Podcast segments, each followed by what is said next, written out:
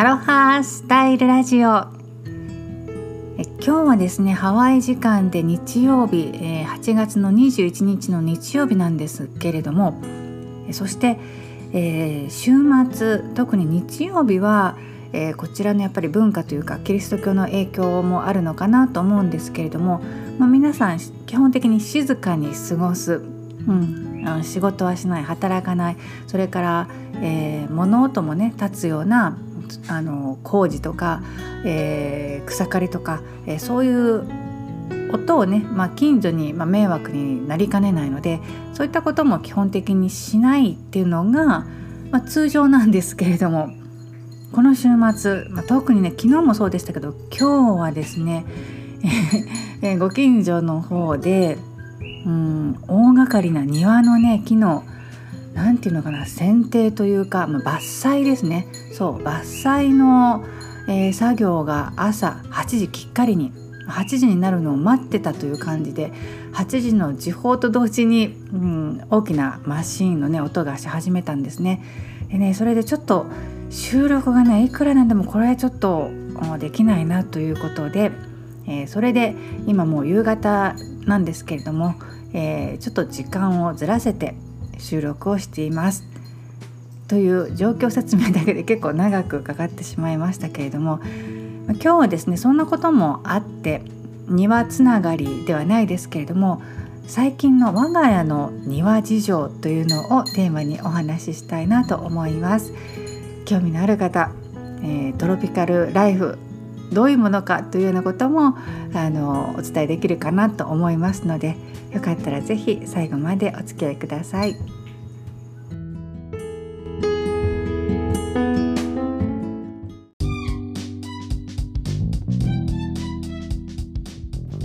アロハスタイルラジオ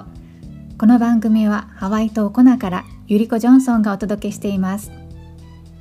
うつとパニック障害をきっかけにみんながこうだからではなく自分はどうかで物事を選択判断するようになったら思いがけない国際結婚にハワイ島移住と人生が大きく好転したそんな自身の経験から自分軸ですっきり豊かに生きるヒントやアロハ的豊かな日常など等身大でお話ししています。スタンド FM のほか Apple Podcast や Spotify Amazon Music など9つのポッドキャストからも配信しています。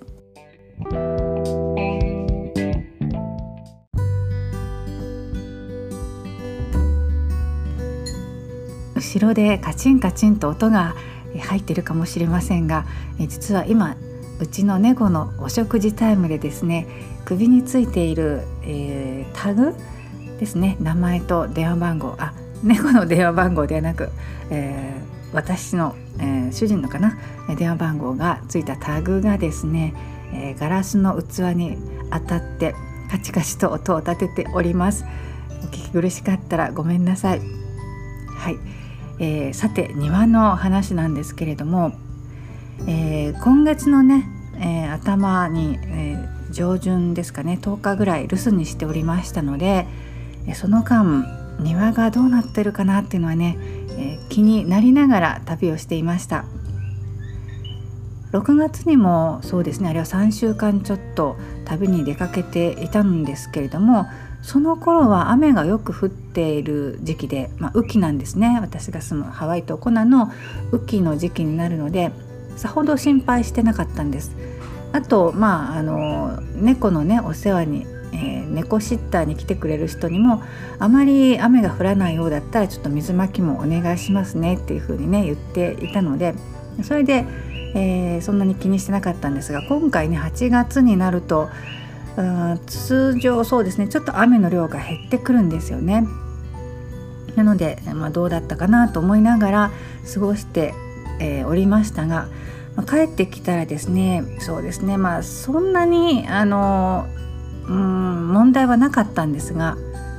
ただ一つ残念だったのがちょうどね私たちが旅に出る前に私が大好きなハーブ、まあ、こちらではハーブの種類に入るんですけどシソですね。時々このあの配信の中でも触れてきたシソの新しい芽が出かかっていたんですよ。出ていたんですよね。ただねそれがもう枯れてどっかに姿も形もなくなって消えておりました、まあ、それがちょっと残念でしたけれどもそれを除いてはおおむねあの全て順調に育っておりましたそして何といってもですねコーヒーですよコーヒーの実が赤くコーヒーチェリーっていうんですけれどもさくらんぼのように赤くなるのでねコーヒーチェリーがもうたわわに実りすぎていて、まあ、あれ嬉しい悲鳴を上げるぐらいになっていましたね。なので、えー、今日ぐらいようやくね、えー、全部追いついた感じなんですけれども、えー、旅から戻ってからというもの毎日毎日コーヒーピッキングに明け暮れていましたそうコーヒーのねその赤みを積んでいくわけなんですよね。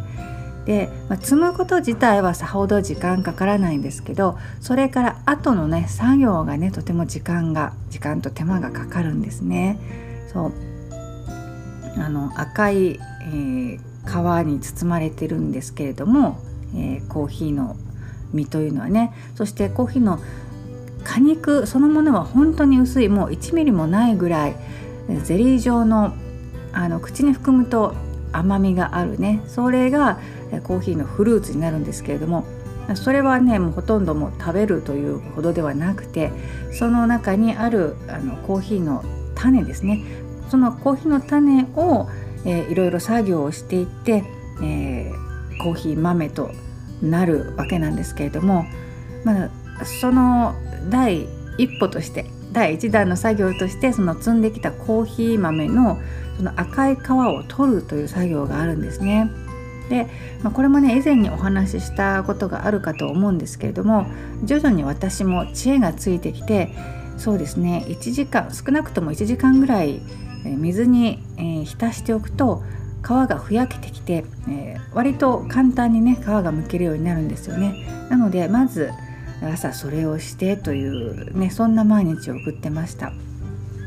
そしてそのえー、赤い皮を手で剥いていくわけなんですけれどもあもちろんねあのコーヒーファームではそれをあのちゃんと機械でねできるようなになってるんですけどもうちはささやかな コーヒーの木が数本なのでそれは私がねあの自分の手でやってるんですけど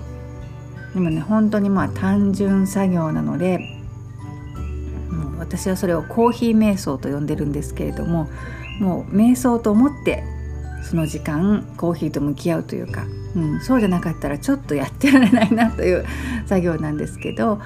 それをコーヒーを剥いてでその後その剥いたそのゼリー状のフルーツがついたものをですね一晩水につけておくんですね。そうすると発酵するんですよ。で、えー、そのお水がちょっとブクブクという風になってくるんですよね。でそれをあのリンスしてすすいででそれをあの乾燥させるというところまでがあの最初の工程なんですけど毎日毎日それをやってている日々でした。であとはですね、えー、バナナがね実をつけていたんですね。えー、そうですねそれも前の旅の時にはもうすでにあったんですけどバナナってねあのまあスーパーとかで買おうと思うとすごく、まあ、リーズナブルな安い、うん、そう買いやすい、うん、フルーツなんですけどでもねそれがね思いのほか時間がかかるんですね。収穫できるようになるまで、うん、半年かもしかしたらもっとかかるかもしれないです。それだけ時間をかけて少しずつ少しずつ成長していくのをこちらに住むようになって目の当たりに見るとですねあのまあねあの手軽に手頃に買えるバナナがとてもなんかプレシャスなものにね感じられるようになりました。えー、なので、まあ、今お話ししましたようにバナナってね収穫できるようになるまでにとても時間がかかるのでたった10日間ほど留守にしていたからといって大きな変化はないんですよね。うん、なので、まあ、正直もうちょっとあの実がうん熟すというかもう少し増えていくかなと思ってたんですね。えー、バナナってその売られている房がねありますけど、うん、もっともっと大きな1個の房になってその手手のひらみたいな手の手のひらと手の指みたいなものが何重にも何重にもあのできていくんですよね時間とともに。ただねそれがあまりこの房は大きくならないのかなというあまりそのレイヤーが房のレイヤーが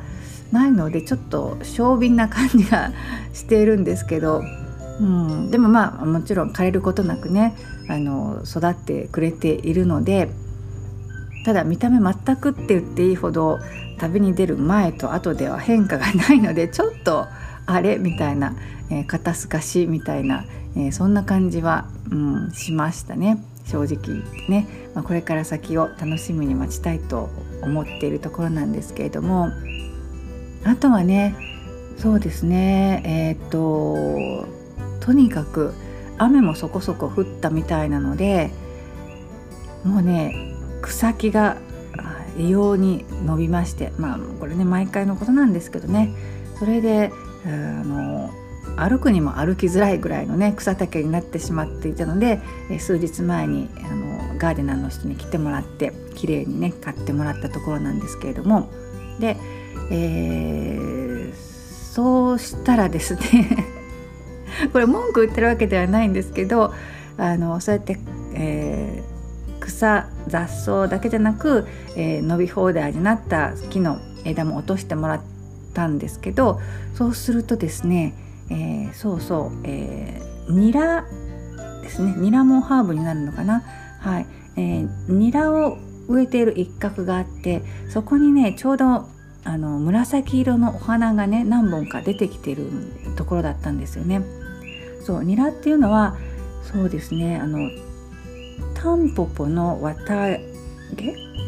のイメージですね。タンポポって1個の花の後にああいう風に種がたくさんつくわけなんですけどあの一個一個のタンポポの種が、えー、一個一個の、えー、ニラの場合はお花になるという感じですね。うん。あネギ坊主みたいな感じですかね。そう丸い感じに小さなお花があの集合体となって丸い球体のお花になるんですけどそれがねいくつか出てたんですけどねただその庭師さんが落としてくれた木がその上にドサドサッと落ちてですね、えー、何本かお花がちょっとねあの 元気なくなってしまったり、まあ、しましたけれどもでもまあそれもね、まあ、そういうこともありますね。また新しいお花もあの出かけてきているようなのでまたそれを楽しみにしたいなというそんなところですかね。うん。あとはそうですね。あのフルーツ系でいうとオレンジの木があるんですけど、えー、この前の6月の旅が終わって帰ってきた頃にはまだね青い硬い実だったんですけどそれが随分黄色く黄色っぽくなってきていますね。黄緑色という感じですかね。このうちのオレンジの種類ね名前はちょっとわからないんですけどあのよくある種類まあ、日本でねよく売られているようなオレンジとはちょっと違って普通の綺麗なオレンジ色だとまだねちょっと酸っぱいんですよね。それがもうね茶色くなってくるぐらいまでいくと本当にみずみずしくて甘くてね美味しい美味しくいただけるようになるんですよね。だからそれまでにはもう少し時間かかるのかなという感じなんですけれどもね。でもこのオレンジを絞ってですねそのままオレンジジュースとジュースとして飲むのももちろん美味しいしあとはね、えー、スパークリングワインと、えー、を、えー、このオレンジジュースで割ってミモザにするという飲み方も大好きです。はい、だからうちの場合は、えー、このオレンジの、ね、実が取れる頃には、えー、スパークリングワインをたくさん買うというねそんなサイクルにもなっております。はい、えー、なんだか取り留めのない話になってしまいましたけれども、えー、お付き合いくださいまして本当にありがとうございます。こういうふうにねあの自然と共に暮らすっていうのも私がとても気に入っている、ここでの暮らしですね。うん、自分の庭で、えー、採れた、うん、オレンジとかバナナとかとても贅沢だなと思います。まあ、それで欲をかいて、えー、自分で飲むコーヒーぐらいは自分で育てたいっていう思いが思いから、まあ、コーヒーを育て始めたんですがいやいやいやコーヒーは本当に収穫してからの作業量の多いこと作業工程の多いことそれから手作業ではとてもじゃないけど全部やりきれないということを学びました。それもいい勉強ですね、まあ、バナナにしてもそうですけどコーヒーもねとてもあのありがたみをね実感として感じられるようになりました。庭仕事はねもう際限なく終わり終わりのない作業なんですけどそして世話をねしきれない部分もありますしあの収穫の時期を逸して枯らせてしまう部分もあるんですけれどもね、まあ、それはそれで仕方がないかなと思います。うん、やっぱり他にもやらなきゃいけないこともあるしね。でもそんな中で庭に出て植物と何て言うのかな触れ合ったり向き合う時間っていうのはとてもなんか私にとってねプレシャスなんですよね、えー、一種の瞑想という感じもしますしね。なのでこういうね、まあ、私はアロハ的豊かな暮らしと呼んでるんですけれどもこういったライフスタイルをねやっていけることもねとてもありがたいなと思っております。はいそれでは、えー、今日はこの辺でお付き合いくださって本当にありがとうございました。それではまたライフアーティストゆりこジョンソンでした。マハロー。